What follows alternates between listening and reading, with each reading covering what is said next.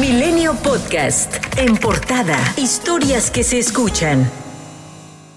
Morena en el Congreso de la Ciudad de México logró impedir que la oposición solicitara la comparecencia de la directora del metro, Florencia Serranía, y rindiera cuentas sobre el estado de la línea doce, al también rechazar crear una comisión de investigación. Con trece votos a favor y veinte en contra, Morena y sus aliados frenaron la propuesta, al considerar que es carroñera y no es un tema de urgente resolución como lo planteó la legisladora Keina Rabadán. Los legisladores señalaron que en su lugar llamarán a comparecer al canciller Marcelo Ebrard para que dé detalles sobre la construcción de la obra durante su gestión como mandatario capitalino. En tanto, el colapso en la línea doce del metro en su tramo Olivos-Tezonco está precedido de observaciones de la Auditoría Superior de la Federación en tres cuentas públicas, daños no resueltos tras el sismo de dos mil diecisiete y subejercicio en el presupuesto de mantenimiento.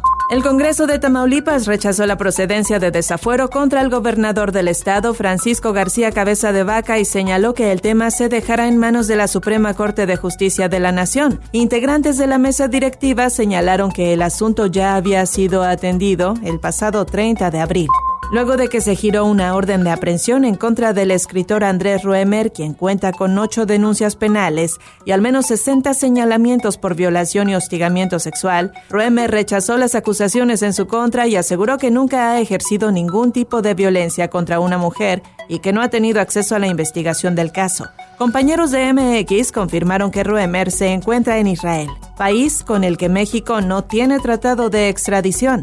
Por segundo día consecutivo y en veda electoral, el presidente Andrés Manuel López Obrador exhibió la tarjeta Mujer Fuerte, con la que el candidato del P R I P R D a la gubernatura de Nuevo León, Adrián de la Garza Santos, ofrece entregar mil quinientos pesos bimestrales a las mujeres del estado a cambio del voto. El primer mandatario justificó su nuevo pronunciamiento sobre este tema al señalar que durante su carrera política él ha tenido una larga lucha contra las prácticas fraudulentas, como la entrega de dinero, despensas y amenazas. Que el presidente, eh, que viene de una lucha de años por hacer valer la democracia, no denuncie esto porque es injerencia en lo electoral, que no todos los mexicanos tenemos la obligación de hacer realidad la democracia. Adrián de la Garza volvió a responder. Dice que tiene el respaldo de los tribunales electorales e insistió en que Morena y Movimiento Ciudadano son lo mismo en las elecciones del próximo seis de junio. Esperemos también que no estén eh,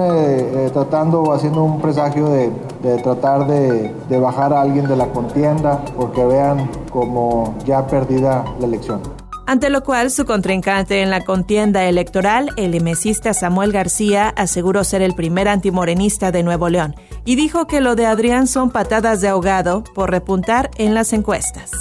La Sala Regional Especializada del Tribunal Electoral aprobó un exhorto para que el presidente de la República se apegue a los parámetros existentes en cuanto a propaganda gubernamental. Esto por la queja que presentó el P R D en contra de López Obrador por la difusión de un mensaje el pasado treinta de marzo por los primeros cien días del tercer año de gobierno. En su segundo día de campaña, la candidata de Morena a la gubernatura de Guerrero, Evelyn Salgado Pineda, estuvo en Chilpancingo, donde fue recibida por simpatizantes que al grito de ¡Ay, toro!, mostraron apoyo a su padre, Félix Salgado Macedonio. Incluso durante el discurso de Evelyn, las personas que se reunieron en la colonia Galeana hicieron una fila para tomarse una foto con el senador con licencia.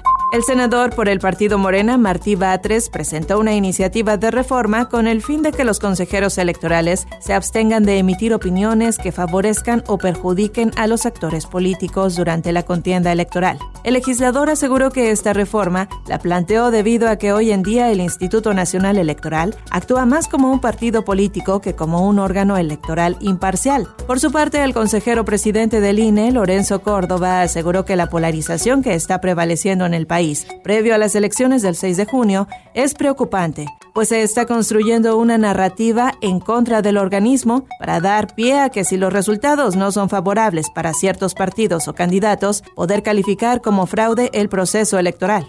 El titular de la Unidad de Inteligencia Financiera, Santiago Nieto, dio positivo a COVID diecinueve sin presentar síntomas, según informó a través de su cuenta de Twitter.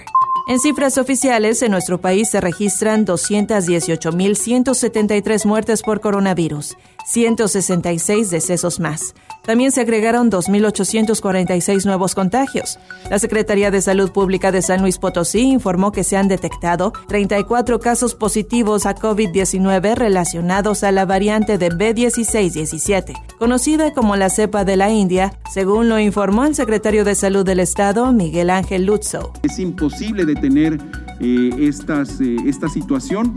Hemos identificado treinta y cuatro casos asociados a esta variante, uno de ellos una persona con la confirmación de la secuenciación genética. Por otra parte, el subsecretario de Prevención y Promoción de la Salud, Hugo López Gatell, celebró que no se presentó una tercera ola de contagios de coronavirus en el país. Era nuestra obligación decir que podía existir ese riesgo para llamar a la población a tener mayor cautela, pero hubo éxito, no se logró que ocurriera la tercera ola, lo cual es muy positivo.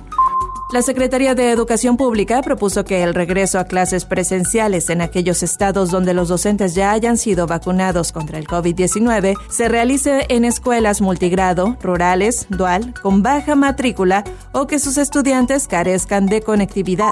El presidente Andrés Manuel López Obrador y Kamala Harris, vicepresidenta de Estados Unidos, sostendrán una reunión virtual este viernes para hablar de la propuesta de extender el programa Sembrando Vida a Centroamérica. Milenio Podcast.